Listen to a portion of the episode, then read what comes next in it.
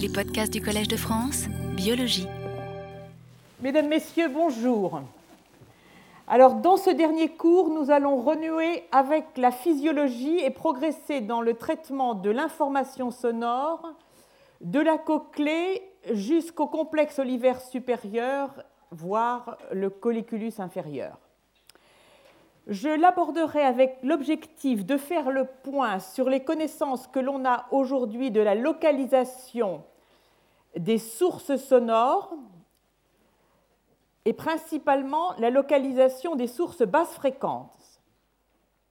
Selon la théorie dite duplex, la localisation des sources sonores met en œuvre, en effet, comme nous allons voir, des mécanismes différents pour les sons de basse et de haute fréquence. Alors, dans une première partie, je vais résumer les propriétés physiologiques de l'analyse du traitement du signal de la cochlée aux neurones du ganglion spiral.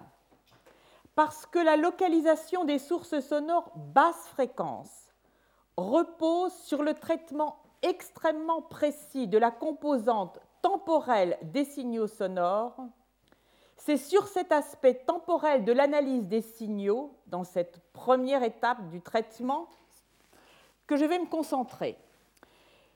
Dans une seconde partie, j'introduirai l'anatomie et l'anatomie fonctionnelle du noyau cochléaire, puis des noyaux du tronc cérébral avec le complexe olivaire et les noyaux du corps trapézoïde. Enfin, dans la dernière partie, nous verrons la localisation de la source sonore basse fréquence avec ses rebondissements récents qui remettent en cause un modèle que l'on croyait généralisable à l'ensemble des espèces. La cochlée. Sur ce schéma, qui vous est maintenant familier, les cellules sensorielles en rouge, les authentiques cellules sensorielles les cellules ciliées internes, les amplificateurs cochléaires, les cellules ciliées externes. La membrane basilaire et au-dessus la membrane tectoriale. Et en ce qui concerne l'innervation, celle qui nous intéresse, l'innervation afférente des cellules ciliées internes. Si l'on étudie les réponses au son de la membrane basilaire pour laquelle on peut mesurer ses déplacements et la vitesse de ces déplacements, des cellules ciliées externes et internes pour lesquelles on peut enregistrer les courants et les variations de potentiel intracellulaire, si l'on étudie la réponse des neurones, réponse unitaire en potentiel d'action, puis plus récemment les expériences développées pour enregistrer les courants excitateurs postsynaptiques au niveau des boutons même des neurones afférents. Alors, on se rend compte que l'ensemble des réponses sont, on peut dire, grossièrement parallèles, et en tout cas qu'elles ont le même seuil de réponse. Plus précisément, les courbes de déplacement de la membrane basilaire et de réponse des cellules ciliées externes sont les mêmes. Les courbes de réponse des cellules ciliées internes et des neurones afférents sont aussi les mêmes. Et si on s'intéresse maintenant aux réponses des neurones par rapport au déplacement ou la vitesse et la vitesse de la membrane basilaire, on s'aperçoit que les réponses des neurones auditifs sont parallèles à la vitesse de déplacement de la membrane basilaire. On peut résumer l'ensemble de la façon suivante. On a deux couples. Un premier couple, membrane basilaire, cellules ciliées externes, et les cellules ciliées externes qui ont un même type de réponse, et les cellules ciliées externes répondent au déplacement de la membrane basilaire. Un second couple, cellules ciliées internes et neurones afférents, en sachant que les cellules ciliées internes répondent à la vitesse de déplacement de la membrane basilaire, et entre les deux, des fonctions de transfert qui sont dues, entre autres, à la membrane tectoriale et à la lame réticulée. Nous avons vu ensuite la façon dont la cellule sensorielle répond au déplacement de la touffe ciliaire suite à une stimulation sonore. Nous avons vu que la dépolarisation de la cellule qui nous intéresse, la cellule ciliée interne, n'excède pas en conditions physiologiques 20 millivolts. Elle est faite de deux types de courants. Un courant alternatif synchrone au son, dit AC, et un courant continu, dit DC. La composante alternative, lorsque la fréquence du son s'élève, la composante alternative s'amenuise en raison de la constante de temps de la membrane. Cette réponse alternative ne peut excéder 4 à 5 kV. En parallèle, lorsque cette fréquence augmente, la composante continue du courant devient plus importante. Nous avons vu que lorsque l'intensité de la stimulation augmente, courant alternatif et courant continu augmentent. Le courant alternatif augmente moins vite que le courant continu, ceci dans les cellules ciliées externes comme dans les cellules ciliées internes. Ces courbes ne sont pas les meilleures que l'on puisse obtenir puisque en réalité, on peut déceler une petite augmentation encore du courant alternatif et du courant continu pour des intensités sonores qui atteignent 90 décibels. Retenez donc que le courant alternatif signe la fréquence du son incident alors que le courant continu, lui, est en rapport avec l'intensité du courant. Alors, j'ai évoqué le problème de la constante de temps de la membrane qui est telle que c'est elle qui freine la possibilité pour la cellule ciliée interne de répondre à des fréquences très élevées. J'en ai donné un exemple à travers un travail effectué il y a en 2003 et 2004 par Oliver et Lieberman d'une part et Marcotti de l'autre, qui se sont intéressés aux courants potassiques, aux canaux potassiques, pardon, qui répondent au calcium et au voltage et qui sont situés dans les parois basolatérales de la cellule ciliée interne. Nous avons vu que ces courants pardon, que ces canaux rendent compte du courant sortant potassique rapide. Grâce à des modèles animaux dans lesquels ces canaux BK, pour large conductance potassique, dont je vous ai dit qu'ils étaient dépendants du calcium et du voltage, sont délétés le rôle de ces canaux a été mis en évidence. Ici, vous le voyez, il y a retard à l'élévation chez les mutants en rouge du potentiel après stimulation sonore. Quant à la constante de temps de la membrane, on voit qu'elle s'élève chez les mutants, quel que soit le potentiel imposé. Donc, on a ici des canaux qui, lorsqu'ils participent au délai entre stimulation de la touffe ciliaire et mise en place de la dépolarisation, et qui vont, vous l'anticiper, participer aussi en raison de l'allongement de la constante de temps de la membrane à la fréquence du courant alternatif. Chez ces mutants, la fréquence du courant alternatif sature pour une fréquence beaucoup plus faible que chez les sauvages, tandis que s'élève le courant continu. Alors voici la réponse en voltage où l'on compare les souris sauvages et les souris mutantes, donc qui n'ont pas ces canaux potassiques de large conductance.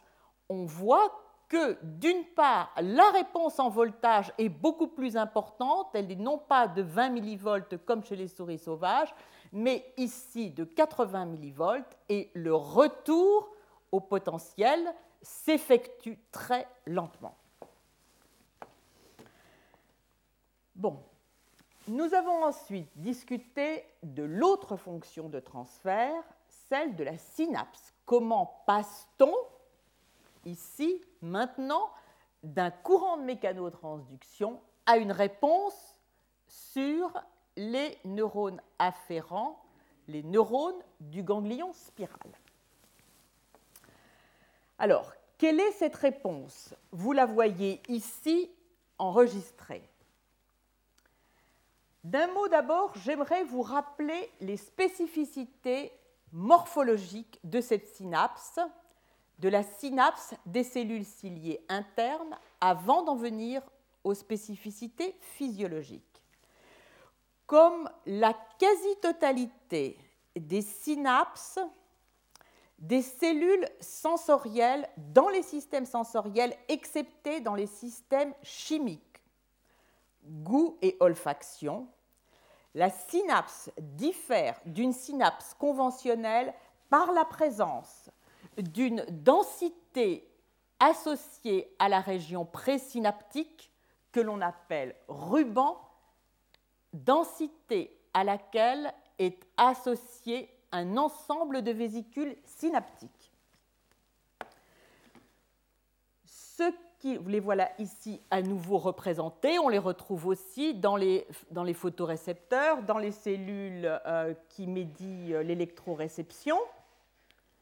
Alors, ce qu'il convient de savoir, c'est que la dépolarisation de la cellule va activer les canaux calciques dépendants du voltage situés dans la région synaptique. Ces canaux sont d'un type particulier, ce sont des canaux qui s'activent très rapidement, des canaux de type L, cave 1,3. On compte 1700 canaux calciques par cellule ciliée interne.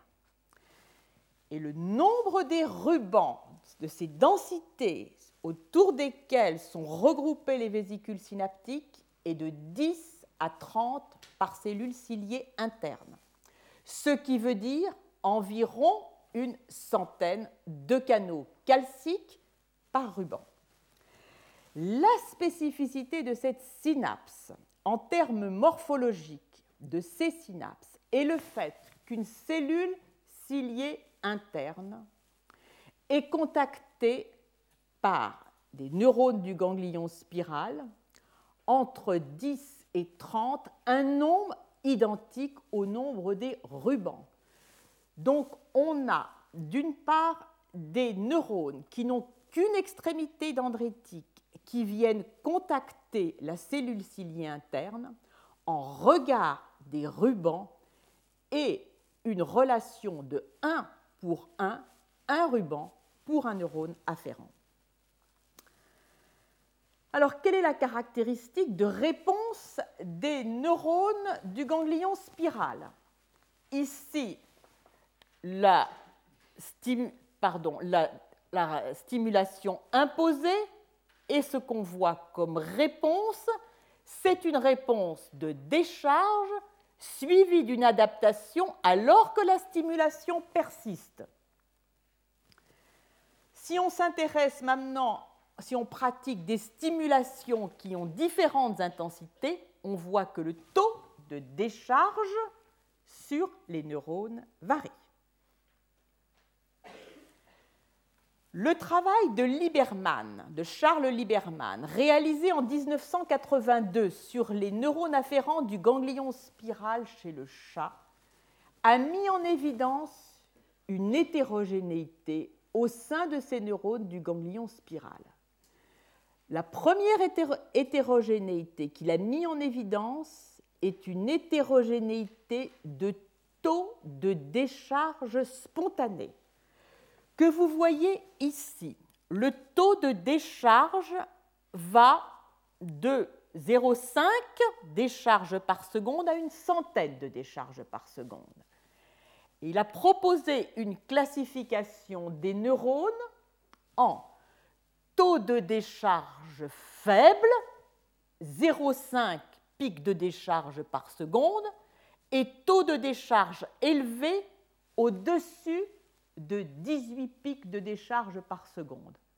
Et entre les deux, des neurones dont la décharge est intermédiaire. Les neurones, nous allons le voir, ont une décharge spontanée distincte de l'un à l'autre, un seuil de réponse distinct et une dynamique de réponse distincte. Qu'est-ce qu'on entend par dynamique? C'est la façon dont ils vont décharger lorsque l'amplitude du son augmente. Eh bien, je vous l'ai dit, lorsque l'amplitude du son augmente, les décharges sur le neurone, le taux de décharge augmente, mais il augmente selon une gamme dynamique qui est plus ou moins importante d'un neurone à l'autre. Certains neurones vont décharger, par exemple, euh, sur une euh, différence de 10 à 40 décibels et saturer au-delà, d'autres ne vont pas saturer avant 90 décibels. Voici les courbes que Lieberman a produites chez le chat. Ici, les courbes de haute décharge spontanée d'un neurone. Ici, deux neurones qui déchargent faiblement. Qu'observe-t-on? Les neurones qui ont un fort taux de décharge spontanée répondent à des intensités sonores très basses, ont un seuil de réponse bas. En revanche, les neurones qui ont un faible taux de décharge spontanée ont un seuil de réponse en intensité plus élevée, avec des dynamiques de réponse qui sont cependant différentes. Il a pu généraliser ses conclusions les neurones de forte décharge spontanée, retenez, ont une réponse, un seuil de réponse bas. Ceux qui ont une faible décharge spontanée ont un seuil de réponse élevé. Alors, brièvement, si on enregistre ces neurones du ganglion spiral après stimulation, ils répondent avec une courbe de ce type qui permet de caractériser la fréquence caractéristique du neurone, c'est-à-dire la fréquence pour laquelle le neurone répond au seuil le plus bas, et une autre caractéristique que l'on appelle Q10 et qui donne une idée de la qualité de la réponse du neurone qui donne une idée de l'accord en fréquence du neurone. Qu'est-ce que c'est que cette valeur Q10 Elle représente le rapport entre la fréquence caractéristique du neurone et la distance qui existe entre les deux branches de cette courbe si la stimulation sonore est de 10 décibels au-dessus du seuil. Donc, plus la bande est large, plus le Q est faible, c'est-à-dire plus la qualité de réponse du neurone en termes d'accord en fréquence est faible. Les neurones répondent, comme les cellules sensorielles, les cellules ciliées internes en particulier, répondent, ceux de l'apex répondent aux basses fréquences, ceux de la base aux hautes fréquences. À côté de ces différences physiologiques, ces neurones du ganglion spiral ont également des différences morphologiques en rapport avec leur taux de décharge. Ces neurones qui innervent une cellule ciliée interne ne sont pas tous identiques les uns aux autres, aussi au plan morphologique. Leur diamètre permet de distinguer d'une part des neurones qui ont un diamètre élevé, et vous ne vous en étonnerez pas, un taux de décharge spontané élevé, et des neurones qui ont un diamètre mince et un taux de décharge spontané faible. Ce n'est pas une organisation au hasard, c'est-à-dire qu'on peut noter que les neurones dont le diamètre est large sont situés du côté des cellules piliers ici, alors que ceux dont le diamètre est plus faible sont situés davantage dans la partie interne de la cellule ciliée interne. Donc, une hétérogénéité morphologique parallèle à une hétérogénéité de décharge spontanée, un seuil de réponse parallèle au seuil euh, parallèle au taux de réponse de décharge spontanée et une dynamique que pour l'instant on corrèle difficilement avec les paramètres dont je vous ai parlé.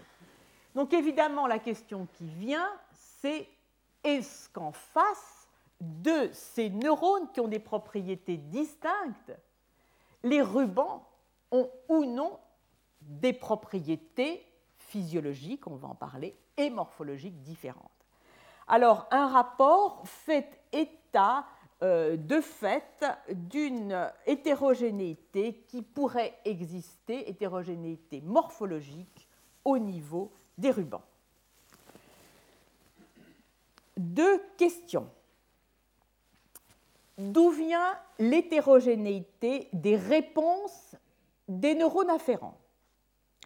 Toutes les réponses dont je vous ai parlé ne sont pas des réponses de stimulation directe du nerf, ce sont des réponses qui passent par la stimulation sonore, c'est-à-dire via la cellule ciliée interne.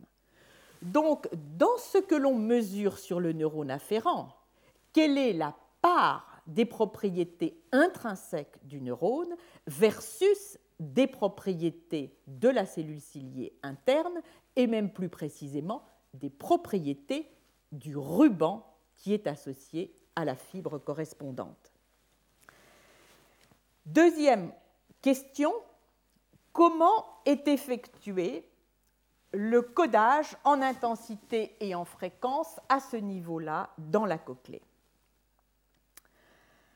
Alors, ce codage en fréquence, on sait qu'il a une caractéristique, c'est le fait que les pics de potentiel d'action que l'on observe sur le nerf auditif ne varient pas en tant que délai entre les pics de potentiel en fonction de l'intensité. Le taux de décharge varie, mais les délais est le même, c'est-à-dire c'est une réponse qui est totalement monotone. D'où vient cette monotonie? Alors, tout d'abord, euh, j'anticipe un petit peu, mais sachez que la réponse qui nous occupe, donc la réponse basse fréquence, elle s'opère de la façon suivante chaque neurone ne peut répondre fidèlement qu'avec des pics de potentiel dont les décharges sont de l'ordre, ont une fréquence de l'ordre de 300 Hz, maximum 1 kHz, en raison de la période réfractaire de la réponse du neurone. Ces réponses basse fréquence que l'on peut enregistrer sous la forme de de potentiel d'action sur le neurone sont synchronisés par rapport à la vague sonore.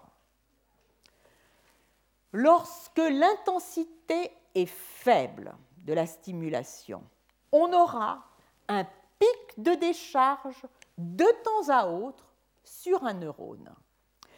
Le pic de décharge de temps à autre, mais avec un temps entre les.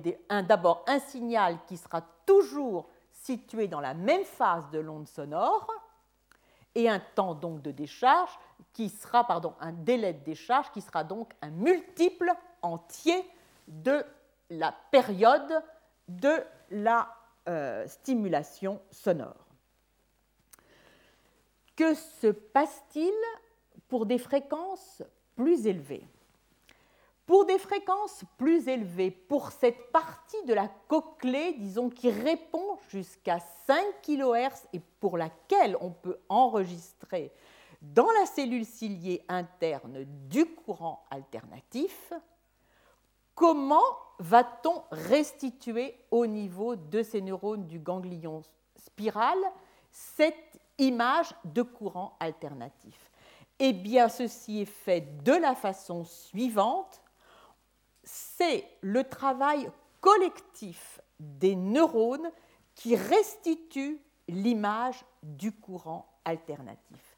Si chaque neurone va décharger euh, non pas à chaque cycle, mais de temps à autre dans un cycle donné, ensemble, les neurones vont pouvoir restituer une image de décharge qui va jusqu'à 4 à 5 kHz. Cette euh, réponse a reçu le nom de volet alors, si j'ai bien compris, ceci fait appel à une image militaire, c'est-à-dire que vous mettez en rangée des soldats qui vont, euh, avec leurs fusils, tirer régulièrement. Eh bien, ils vont pas tous tirer en même temps, mais s'ils tirent tous régulièrement, finalement, vous allez avoir un espèce de continuum, enfin une espèce de, de décharge pardon, très régulière par l'ensemble des volets. Voilà. Bon, tout l'intérêt de ce code, c'est sa précision temporelle. Elle est majorée dans l'image que je vous ai donnée. Vous allez voir qu'elle n'est pas si bonne que ça au niveau du ganglion spiral, mais elle est quand même, disons, assez euh, précise au plan temporel. Alors je reviens à ce qui nous intéresse aussi. Comment code-t-on l'intensité dans cette gamme de fréquences où la fréquence est codée par la volée? Eh bien, l'intensité, elle va être codée de plusieurs façons. La première façon, c'est grâce à l'hétérogénéité de réponse des différents neurones du ganglion spiral qui ont différents seuils. Le deuxième euh, élément qui va rentrer en, en ligne de compte, c'est la probabilité des événements de décharge qui augmente avec l'intensité. Et puis, lorsque l'intensité devient très forte, un autre parallèle, un autre mécanisme va venir jouer, qui est la stimulation même de la membrane basilaire, qui va être beaucoup plus large et non pas restreinte du point de vue gamme de fréquence, c'est-à-dire du point de vue emplacement on va stimuler bien davantage de cellules sensorielles. Alors, le défi pour le biologiste, pour comprendre le fonctionnement de cette synapse, c'est de répondre à la question suivante. Quel mécanisme soutient une synchronisation de décharge à l'identique, quelle que soit l'intensité sonore, c'est-à-dire quelle que soit l'importance du courant d'essai? Eh bien, je pense que les travaux d'Elisabeth Glovatsky répondent à cette énigme, travaux donc qui ont été publiés euh, entre 2000 et 2007, 2002 et 2007.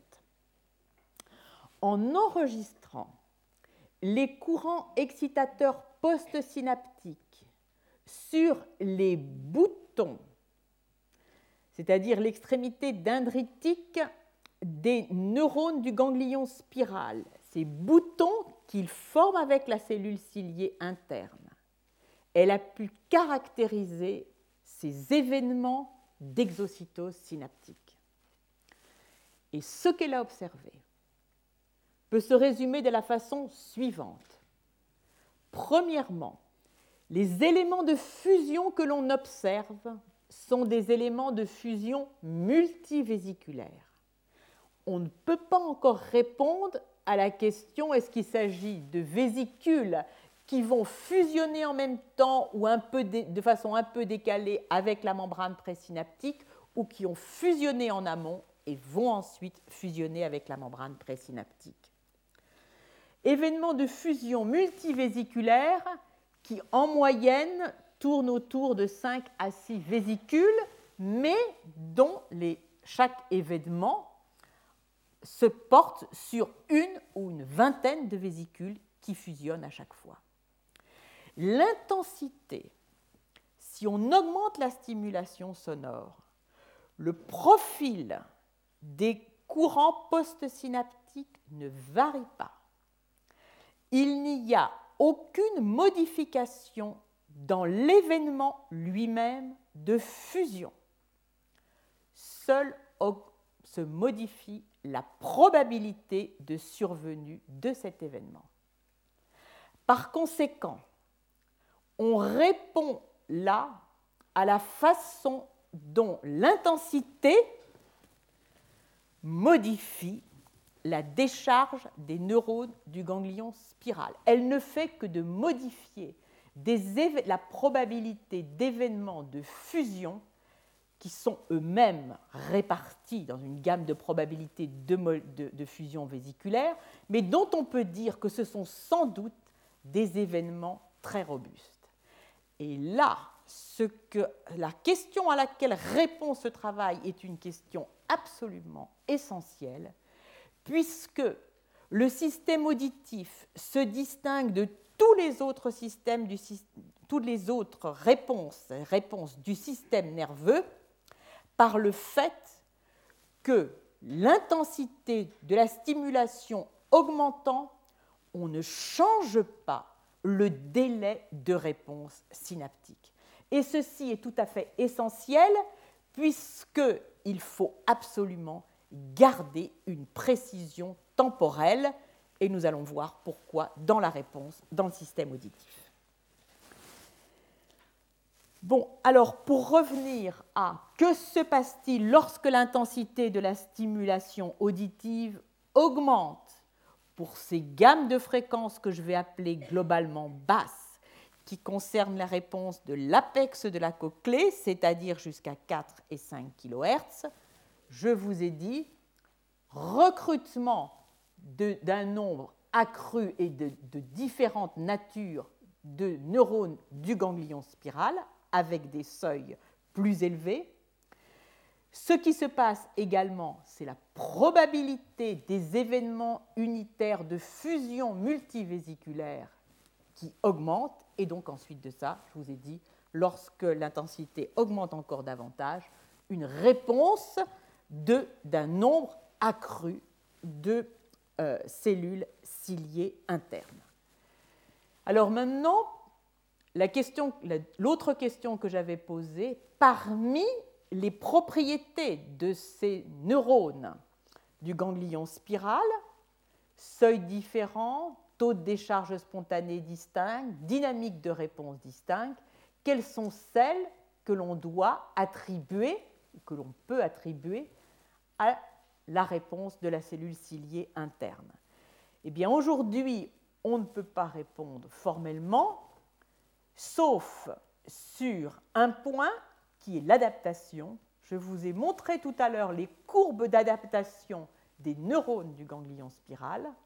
Sachez que 90% de l'adaptation vient de la machinerie présynaptique. Bon, alors maintenant, nous allons nous déplacer vers la deuxième partie et je vais présenter succinctement l'anatomie des voies auditives.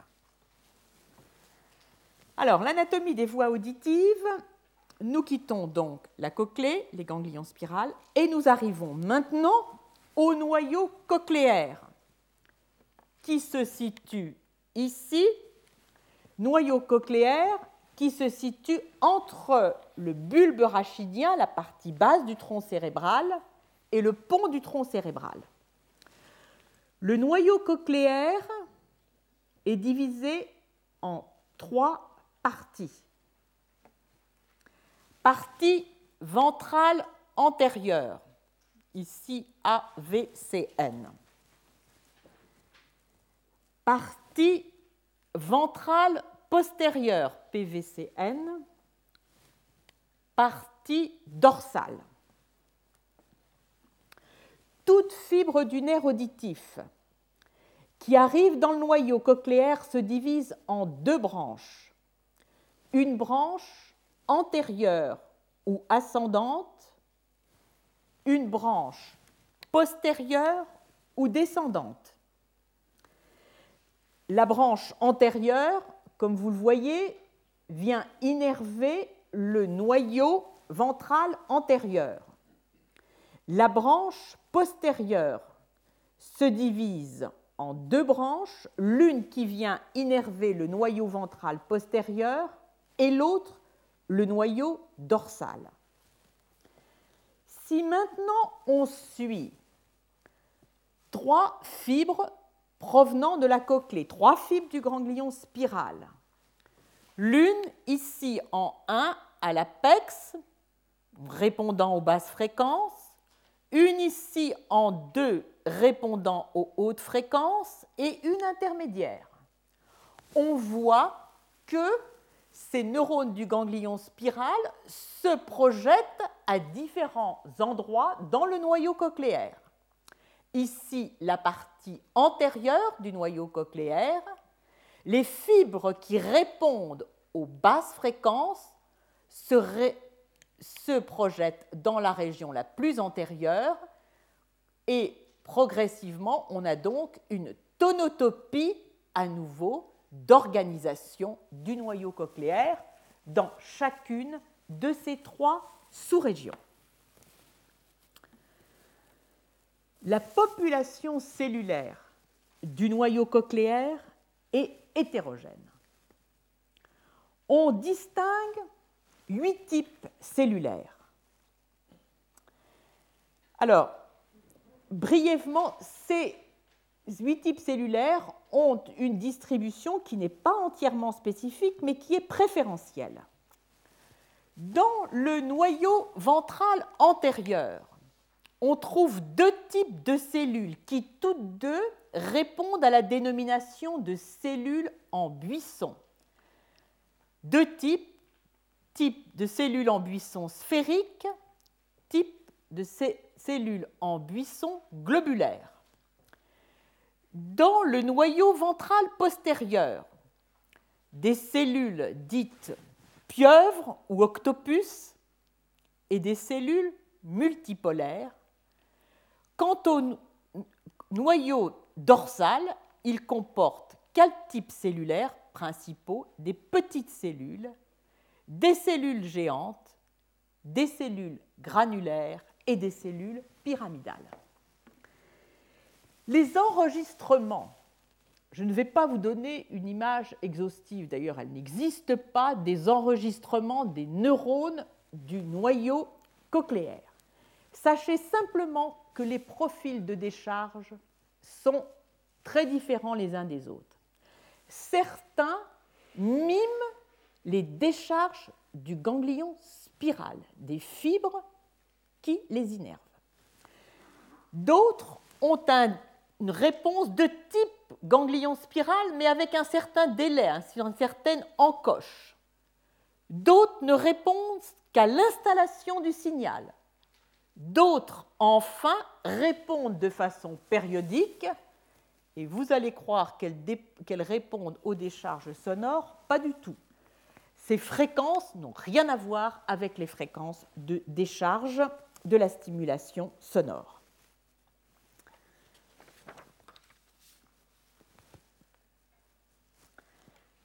L'ensemble des voix.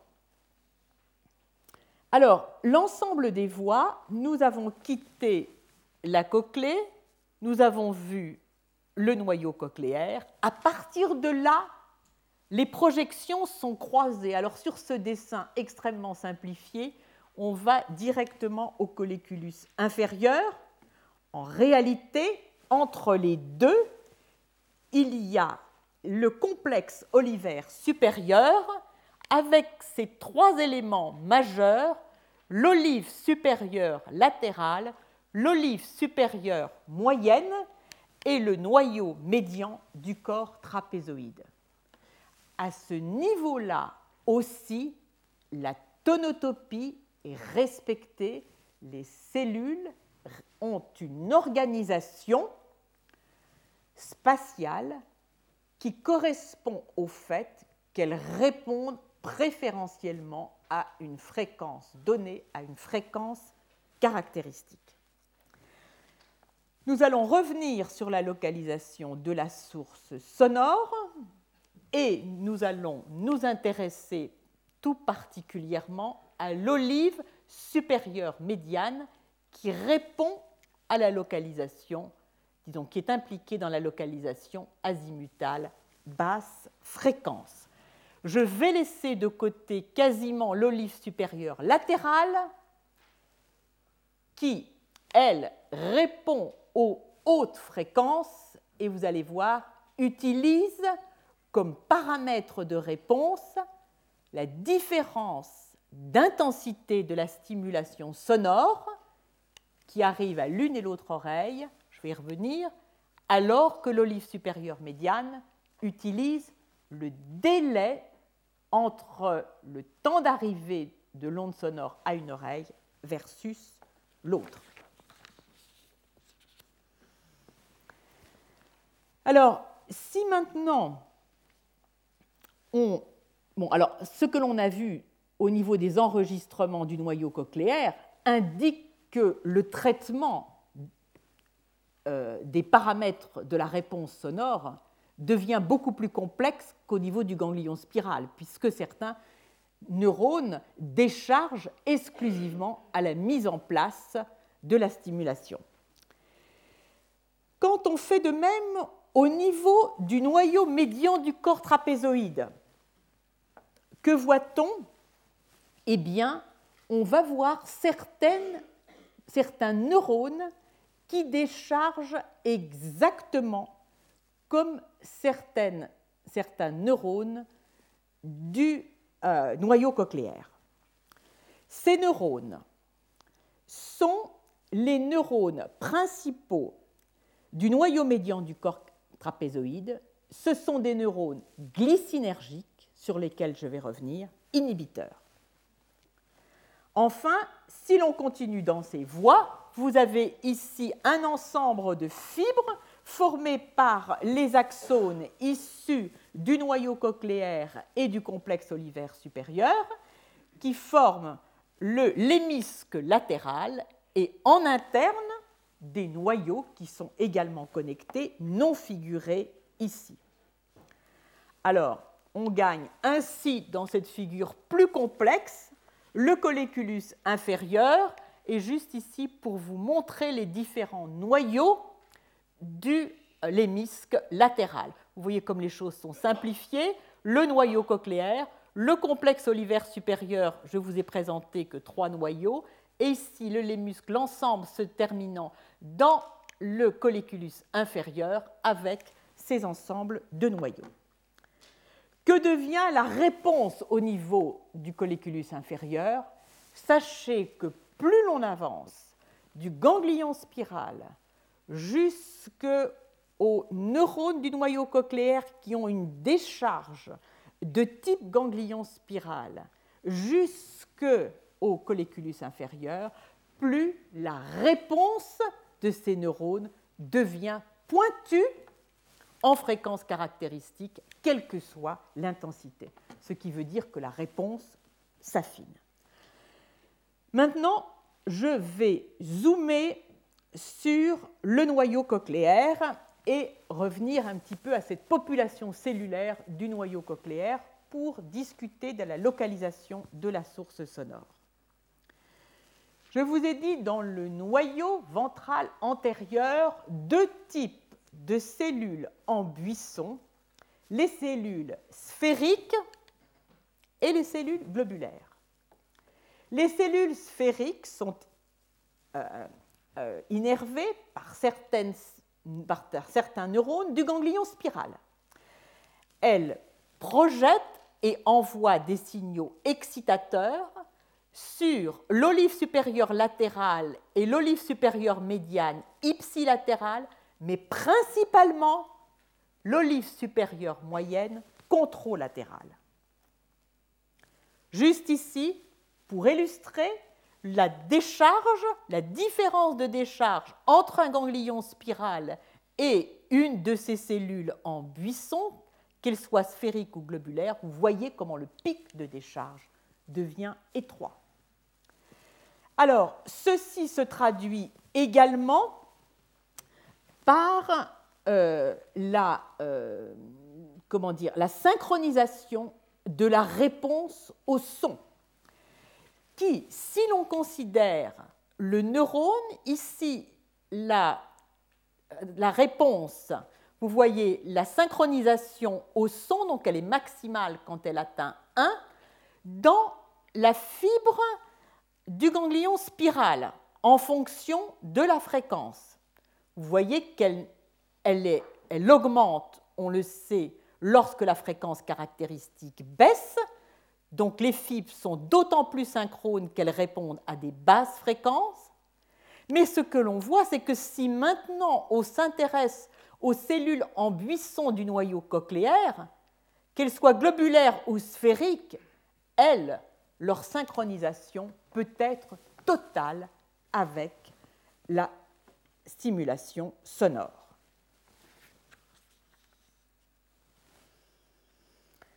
Donc je reprends l'innervation à partir des cellules en buisson sphérique.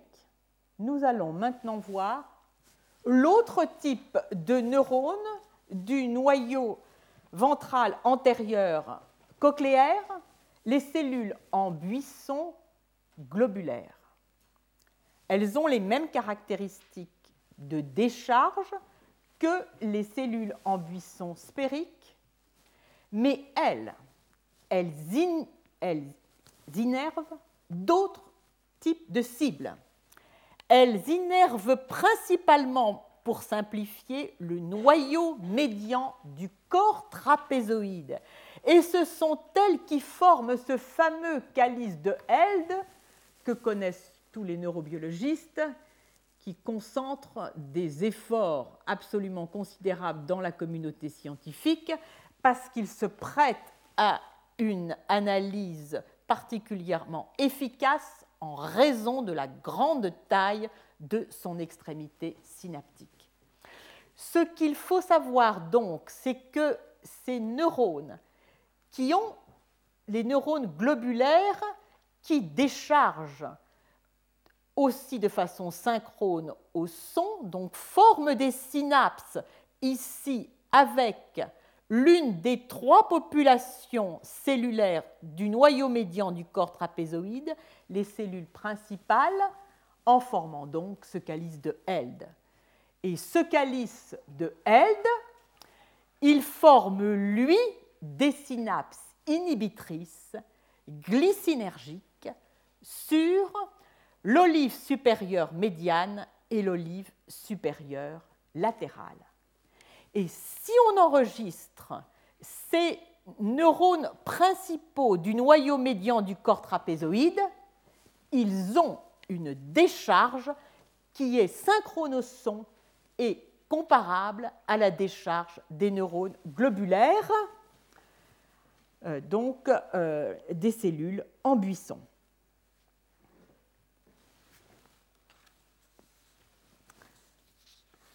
Alors j'aborde maintenant la localisation de la source sonore basse fréquence. Je vais dire un mot de la nécessité de cette localisation. Très brièvement, je définirai les axes le seul qui nous intéresse aujourd'hui est l'axe horizontal, aussi dit azimutal. je dirais un mot de l'historique, de propositions faites sur la façon dont on peut localiser la source sonore, puis je me concentrerai sur la localisation horizontale basse fréquence, j'en dirai les propriétés chez l'homme, nous verrons les bases neuronales, neurales de cette localisation, je présenterai le modèle qui a longtemps fait autorité, qui est le modèle de Jeffress, et ses présupposés. Nous verrons comment ce modèle, semble-t-il, a été productif pour expliquer la localisation de la source sonore, pas basse fréquence, mais relativement basse fréquence chez la chouette, et commencent les interrogations que suscite ce modèle lorsque l'on veut lui faire rendre compte, compte pardon, de la localisation de la source sonore basse fréquence chez les mammifères et nous comparerons les deux modèles. Voici ici une représentation juste pour vous dire que ce qui va nous intéresser, c'est la localisation de la source sonore en horizontale, dite localisation azimutale. Alors, je vais quand même dire un mot de la nécessité de localiser dans l'espace une source sonore.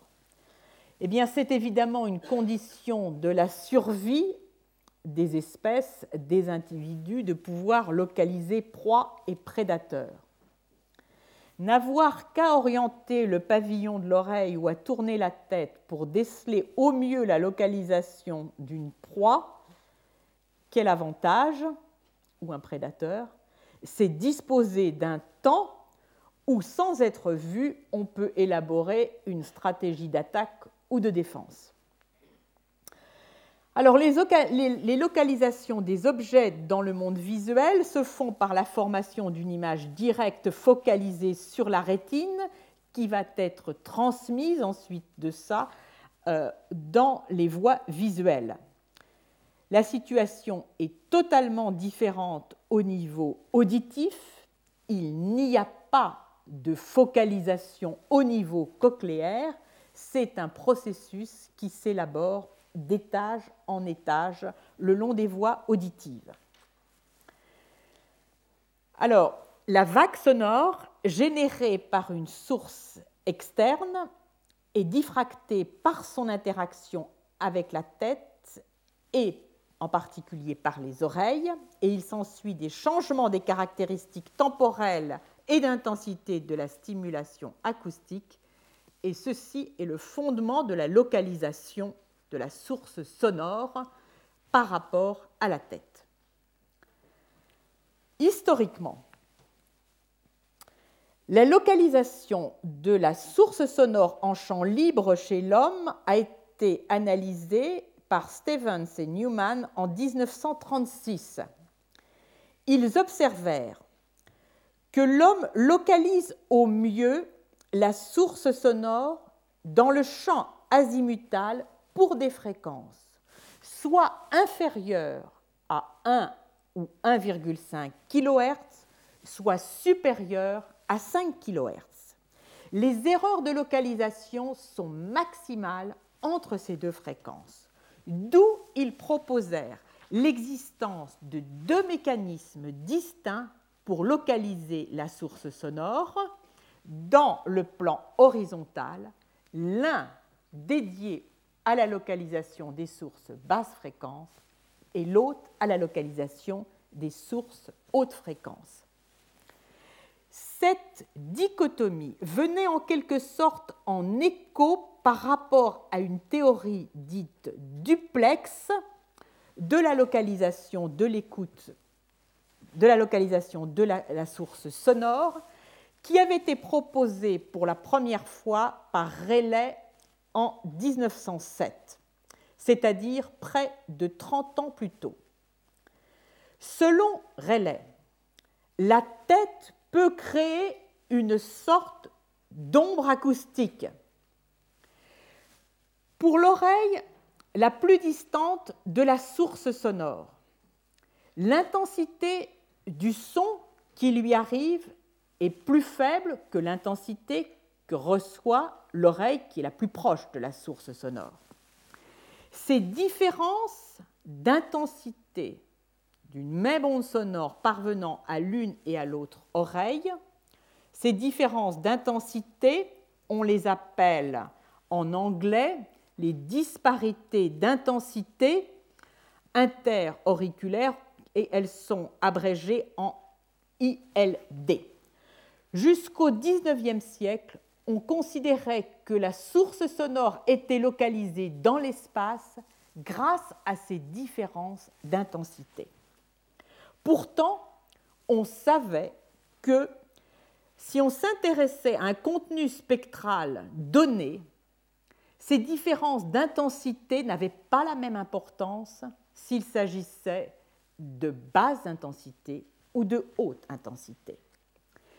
La, tête, a proposé euh, Rayleigh, se comporte comme un filtre passe-bas, laissant passer les fréquences basses qui la contournent en raison de leur grande longueur d'onde, comme vous voyez ici cet objet dont la plus grande dimension est inférieure à la longueur d'onde, l'onde, cet objet est transparent à l'onde, alors que cet objet, dont la plus grande dimension est plus grande que celle de l'onde acoustique, projette en quelque sorte, crée en quelque sorte euh, un véritable euh, vide d'onde derrière lui.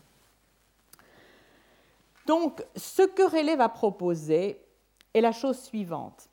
Il va proposer que, pour les ondes basse fréquence, c'est la différence de temps d'arrivée de l'onde à l'une et l'autre oreille qui permet de savoir où se situe la source sonore. Alors, cette différence de délai d'arrivée d'une onde à l'autre, d'une onde pardon, qui arrive d'un côté ou de l'autre, euh, d'une oreille, euh, la même onde qui arrive vers la première oreille et vers la seconde, on savait que ce délai était bref, il se mesure en microsecondes. Rayleigh va confirmer que de fait, ce délai se mesure en microsecondes, mais contrairement à Thomson qui avait fait cette observation en 1877-1878, Rayleigh va considérer que ce n'est pas une raison pour rejeter l'idée, parce que ce délai est, est, bref, que ce délai puisse être interprété par le système auditif. Et il va proposer que les ondes, les fréquences basses, les ondes correspondent donc à des fréquences basses, sont localisées dans le plan horizontal par le traitement de la différence de délai temporel entre l'onde arrivant à une oreille versus à l'autre. Et ceci, en anglais, ce temps euh, de différence euh, interauriculaire est abrégé en ITD. Alors, cette différence de temps, elle est en quelque sorte illustrée ici. Donc, je vous rappelle, on s'intéresse qu'aux ondes basse fréquence. Alors, que se passe-t-il pour une onde basse fréquence? Voici ici une onde qui arrive à cette oreille. Elle a la plus grande distance à parcourir compte tenu de sa localisation pour gagner l'autre oreille. Le temps de, va correspondre à l'arrivée, disons, le temps acoustique entre la source et l'oreille pour l'oreille la plus proche, plus le temps neuronal pour véhiculer le message électrique jusqu'au centre qui l'interprète, qui va être controlatéral. Et de l'autre côté, temps acoustique qui correspond, qui ajoute par rapport au temps d'arrivée à la première oreille, le rayon de la tête plus un quart de la circonférence de la tête, plus un temps électrique pour gagner ici le centre de traitement qui est cette fois-ci ipsilatérale. Alors, on peut estimer que l'ensemble du parcours fait 9 cm plus ici 14 cm, soit 23 cm. La vitesse de propagation euh, du son dans l'air est de 343 mètres secondes. Ceci signifie que pour le temps d'arrivée d'une onde entre cette oreille et celle-ci s'écoule 670 microsecondes. Eh bien, 670 microsecondes, c'est la période d'un son dont la fréquence est de 1,5 kHz. Donc, ce sont les ondes dont la fréquence est égale ou inférieure à 1,5 kHz qui vont être ainsi analysées par le délai de l'arrivée de l'onde sonore, le délai temporel, entre l'oreille droite et l'oreille gauche. Alors ici, on est dans une situation extrême, on a le délai maximal. Vous imaginez que plus la source va se déplacer jusqu'au niveau du nez, en quelque sorte, plus la différence de délai va devenir faible. Donc, on a des ITD qui varient en fonction, c'est-à-dire des délais d'arrivée de l'onde sonore à l'une et l'autre oreille qui varient en fonction de la position azimutale de la source sonore. Alors, vous avez donc l'explication pourquoi nous faut-il deux oreilles eh bien, il nous faut deux oreilles. Euh, d'une part, parce que c'est vrai qu'avec deux oreilles, le seuil de sensibilité s'abaisse un tout petit peu, on gagne 3 décibels, mais il nous faut surtout deux oreilles pour localiser la source sonore dans le plan azimutal. Alors ça aussi une conséquence que je viens de vous dire. Si vous avez une personne qui a une surdité unilatérale, hein, euh, vous lui parlez du côté euh, de l'oreille qui est défectueuse, eh bien, euh, qu'est-ce qu'elle va entendre de l'autre côté? Les sons basse fréquence, mais pas les sons haute fréquence, puisque la tête fait écran.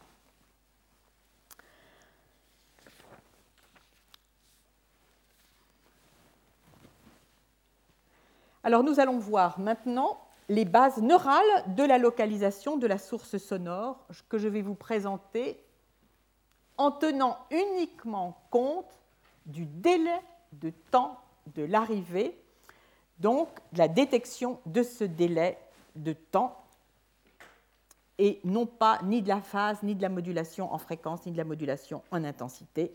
Ce sera pour l'année prochaine. Durant les 50 dernières années, un seul modèle a servi d'explication à la façon dont le cerveau détermine la position de la source sonore basse fréquence dans le plan horizontal. Ce modèle est le modèle de Jeffress, dit de coïncidence de détection ou dit de coïncidence. Il a été élaboré en 1948 il stipule que le cerveau transforme l'information du temps d'arrivée du son à l'une et l'autre oreille, donc de la différence temporelle interorale, en un code d'emplacement. Il stipule que il existe des neurones qui ont une réponse préférentielle à un délai temporel spécifique. Il stipule qu'il existe une organisation tonotopique en, donc en carte de pardon, une organisation, je devrais dire simplement en carte pour l'instant, de ces différents délais de réponse. Le détecteur de coïncidence est en quelque sorte la pièce maîtresse. Il va déceler les différences de temps d'arrivée entre les neurones qui viennent, disons, des excitations, de l'excitation qui vient de l'oreille droite et de l'oreille gauche. Alors, c'est un modèle qui, euh, je dirais, est marqué, il me semble, d'une certaine naïveté, mais qui a extrêmement bien fonctionné pour rendre compte de la localisation de la source sonore dans le sens azimutal chez la chouette.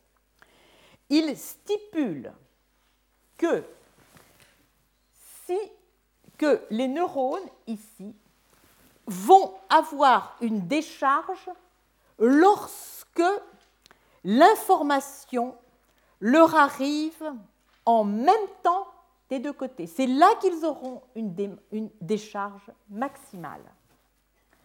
Et en conséquence, que cette décharge va être synchrone, va arriver des deux côtés en même temps, simultané, pardon, lorsque le temps qui couvre pour l'oreille située près de la source sonore, le temps acoustique pour arriver jusqu'à l'oreille, plus le temps électrique de l'oreille jusqu'au détecteur de coïncidence est le même que le temps acoustique que parcourt l'onde sonore pour arriver jusqu'à l'oreille, l'autre oreille, plus le temps électrique pour arriver, je vous rappelle, à ce détecteur qui se situe du côté de l'oreille contralatérale, de l'oreille la plus éloignée. Alors, oui, il existe bien un détecteur de coïncidence. Ce détecteur de coïncidence, comment peut-on le caractériser Il est caractérisé par le fait que des neurones ont un temps caractéristique, ont une réponse, pardon, un temps caractéristique de détection temporelle spécifique, c'est-à-dire ont un temps, une ITD caractéristique. Trois hypothèses derrière ce modèle. Premièrement, je vous l'ai dit, il existe un détecteur de coïncidence. S'il existe un détecteur de coïncidence, je ne parlerai pas de la phase, mais il faut donc que l'information qui arrive soit extrêmement précise. Par conséquent, ne peut arriver qu'à ces détecteurs de coïncidence que des neurones qui ont une réponse synchronisée avec le son. Deuxième élément pour ce détecteur de coïncidence, il doit répondre de façon maximale lorsque les décharges venues de l'un et l'autre, de l'une et l'autre oreille, lui arrive simultanément. Et puisque la réponse est précise, il doit être sensible à de toutes petites disparités. Et ce que comprend aussi le modèle de Jeffries, c'est le fait que les projections dont je vous ai parlé qui lui arrivent sont des projections excitatrices. Alors j'en viens aux travaux sur la chouette et la chouette effraie. Alors, la chouette effraie, c'est cette chouette nocturne qui a la caractéristique de chasser la nuit, qui est capable de déceler ses proies et les prédateurs euh, exclusivement par une localisation très fine des sources sonores. Elle répond en synchronie avec le son jusqu'à 8 à 9 kHz. Et elle localise très finement, donc je vous l'ai dit, la source sonore. Qu'a-t-on observé chez elle? Si l'on part de l'oreille interne, l'organisation anatomique est telle que tout de suite, il y a deux voies distinctes. L'une, à travers laquelle va être traitée la localisation de la source sonore dans le plan azimutal et relativement basse fréquence qui passe par le noyau magnocellulaire et le noyau, puis le noyau laminaire. Une autre voie qui, elle, va répondre aux différentes, aux différences d'intensité qui est totalement distincte. Si on enregistre les décharges des noyaux des neurones du noyau laminaire. Là, on retrouve bien une carte d'ITD, différents ITD. Donc, il y a bien là le détecteur de coïncidence. Ce détecteur de coïncidence est innervé de chaque côté par des projections excitatrices qui viennent du noyau magnocellulaire. ces projections, pour répondre complètement au modèle de Jeffries, ont-elles des longueurs d'axones différentes pour répondre aux différentes coordonnées dans le plan azimutal? Là, la démonstration est, je dirais, euh, encore, euh, il y a des éléments qui plaident en faveur de euh, ces axones provenant donc du noyau magnocellulaire qui ont différentes longueurs d'axones. Donc, en ce qui concerne la chouette, en première approximation, on peut dire que la façon dont elle localise dans le plan horizontal les euh, sources sonores répond au modèle de Jeffress. Alors maintenant, je vais brièvement introduire la localisation de la source sonore dans le plan azimutal basse fréquence chez les mammifères et l'interrogation sur le modèle de Jeffress. Y a-t-il un détecteur de coïncidence chez les mammifères Oui, il y a un détecteur de coïncidence. Il se situe au niveau de l'olive supérieure médiane. D'où le schéma qui a été proposé, un schéma à la Jeffries, complet, hein, c'est-à-dire on va du noyau cochléaire, et ici euh, ce sont les cellules sphériques qui étaient proposées, avec des longueurs d'axones différentes, qui vont permettre une coïncidence à tout moment selon la source sonore, et donc un ITD caractéristique. Oui, donc, dans l'olive supérieure médiane, il y a bien un détecteur de coïncidence. Ce détecteur de coïncidence, il reçoit des euh, cellules en buisson sphérique, un certain nombre de signaux excitateurs. Mais est-ce tout? Eh bien non, il reçoit Également, je vous l'ai montré tout à l'heure, un certain nombre de signaux inhibiteurs. Nous nous concentrons sur l'olive supérieure médiane où se situe le détecteur ITD. Alors je vais maintenant mentionner brièvement les résultats de Benedict Gross qui ont été publiés en 2002 respectivement dans Nature Neuroscience et dans Nature. Auparavant, notez que le système excitateur passe par un type de cellules de buisson, les cellules sphériques, et le système qui va conduire finalement à une inhibition, lui, passe par des cellules très voisines, cellules en buisson globulaires. Et que tous ces axones déchargent de façon synchrone au son. La question que s'est posée Bénédicte Gross est la suivante. Quel est le rôle de ces inhibitions? Et il y a répondu de la façon suivante. Il s'est intéressé à l'olive supérieure médiane et il s'est demandé quid de l'innervation glycinergique qui vient du noyau médian du corps trapézoïde? Il a observé, en utilisant un anticorps dirigé contre le récepteur glycine que dans l'olive supérieure médiane détecteur de coïncidence se projetait justement, il y avait les récepteurs glycine qui répondent donc à l'information glycine que leur fournissent les noyaux médians du corps trapézoïde. Donc, l'innervation, il mettait bien en évidence l'arrivée et la réception d'un signal inhibiteur sur le détecteur de coïncidence. Plus, il s'est intéressé à la distribution de ces récepteurs glycine au cours du développement. Il a observé la chose suivante.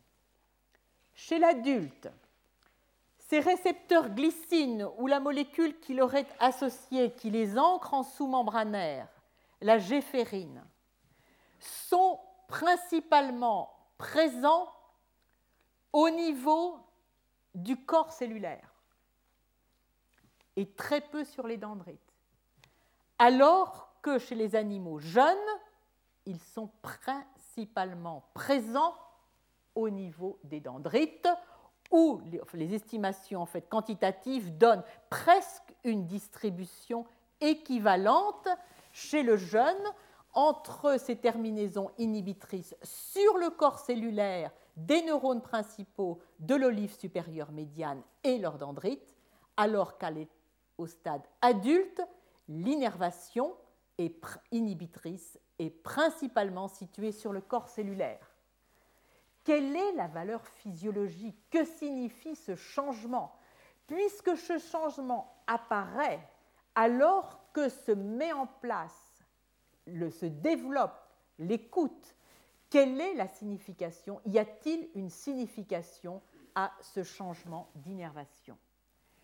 Eh bien, oui, ces auteurs vont pouvoir répondre qu'il y a une signification. Ce changement entre une innervation principalement dendritique du jeune et une innervation préférentiellement du corps cellulaire chez l'adulte, interviennent un certain nombre de signaux.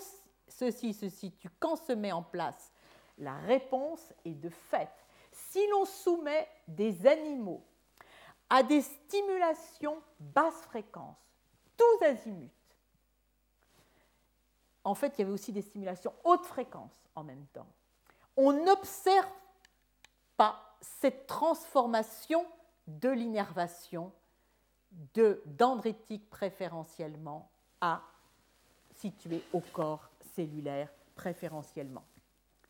Donc, là était mis en évidence le fait qu'il y a maturation de l'innervation glycinergique inhibitrice en fonction du temps et en fonction de la stimulation. Il y a là une plasticité du système qui donc intègre euh, le fait qu'il euh, y, euh, il y a eu pendant cette période des stimulations directionnelles.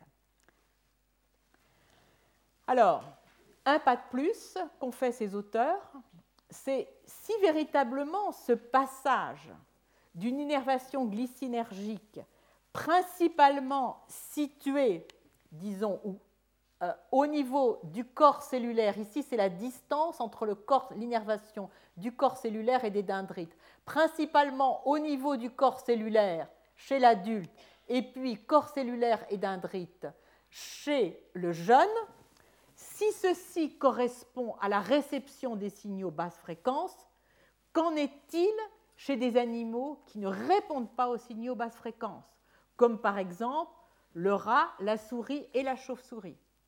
Eh bien, on n'observe pas, lors de la maturation du système auditif, on n'observe pas cet élément de plasticité.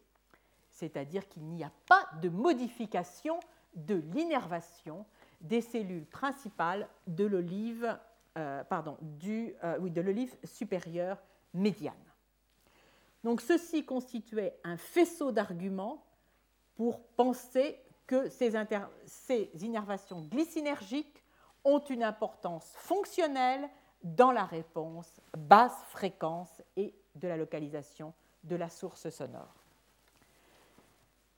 Alors ensuite, ces auteurs ont fait un pas de plus en s'intéressant à la réponse des neurones eux-mêmes de détecteurs de coïncidence. Et ils ont mis en évidence le fait que oui, il existe bien une carte de détecteurs de coïncidence au niveau de l'olive supérieure médiane. Ce que la réponse de ces neurones n'est pas une réponse au pic, elle est une réponse lorsque la décharge varie, disons, lorsque la pente de la décharge est maximale. Et ce qu'ils ont testé plus directement, c'est quel est le rôle de ces innervations glycinergiques. Si l'on augmente par iontophorèse, si on ajoute de la glycine localement, que se passe-t-il? Eh bien, les signaux inhibiteurs sont plus importants. Les neurones qui répondent, euh, qui ont, disons, une réponse à la différence temporelle du délai entre chaque oreille, répondent avec une amplitude moindre. Plus intéressant, que se passe-t-il si on utilise un antagoniste de la glycine? Alors, de façon tout à fait remarquable, on voit que les courbes ici de décharge en fonction de l'ITD, qui était en bleu, passent au rouge. Et ce qui est tout à fait remarquable, c'est que des ITD maintenant les pics de décharge se font pour des ITD nuls. Traduisez, il n'y a plus de réponse à une source sonore qui est située autrement qu'en azimutal. toute la réponse ITD véritablement disparaît. Donc, ceci veut dire que les neurones glycinergiques qui répondent, je vous le rappelle, de façon synchrone au son, sont essentiels pour localiser la source sonore basse fréquence dans la direction horizontale chez les mammifères. Par conséquent, ce qu'il reste du modèle de Jeffries, ce sont le détecteur de coïncidence avec des arrivées, des décharges électriques qui sont des potentiels d'action qui sont synchronosons. Ce qui reste donc, c'est cette sensibilité aussi, euh, disons, la carte d'ITD, mais ce qui change, c'est que ce ne sont plus deux arrivées excitatrices, l'une venant de l'oreille la plus proche de la source sonore et l'autre de l'autre oreille, qui sont en cause, mais deux des décharges excitatrices plus une décharge inhibitrice. Voilà, nous allons en rester là. Ceci pose un certain nombre de questions. Est-ce que c'est la chouette? Il n'y a pas de neurones inhibiteurs Eh bien, s'il y en a. Alors, est-ce qu'il va falloir moduler, même chez la chouette, le modèle Jeffries? Peut-être. Et pour terminer, dans une brève comparaison de ces deux modèles, je dirais le détecteur de coïncidence, oui, ceci paraît être un universel. Par contre, le type d'information qu'il traite, lui, pourrait ou non être un universel. S'il est un universel, il est probable qu'il va falloir aussi prendre en considération des décharges inhibitrices chez les oiseaux. De plus, ce que je trouve particulièrement séduisant dans le modèle qui intègre ces inhibitions, c'est cette plasticité et c'est le fait que, avec l'expérience auditive, petit à petit, s'affine la détection de la localisation de la source sonore dans le plan horizontal, basse fréquence. Et je vous remercie. À l'année prochaine pour la suite. Retrouvez tous les podcasts du Collège de France sur www.collège-de-france.fr.